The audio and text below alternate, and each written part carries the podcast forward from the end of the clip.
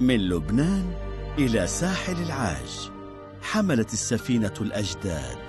الحكايات الشعبية بتقول إنه اثناء توجههم على أمريكا كانت توقف البواخر التي بتقلهم من مرفأ بيروت بموانئ أفريقية.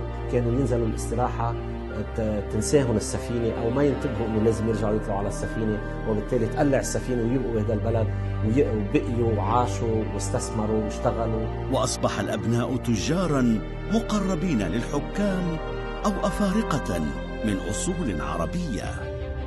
لبنانيو إفريقيا. تحت المجهر من إنتاج الجزيرة.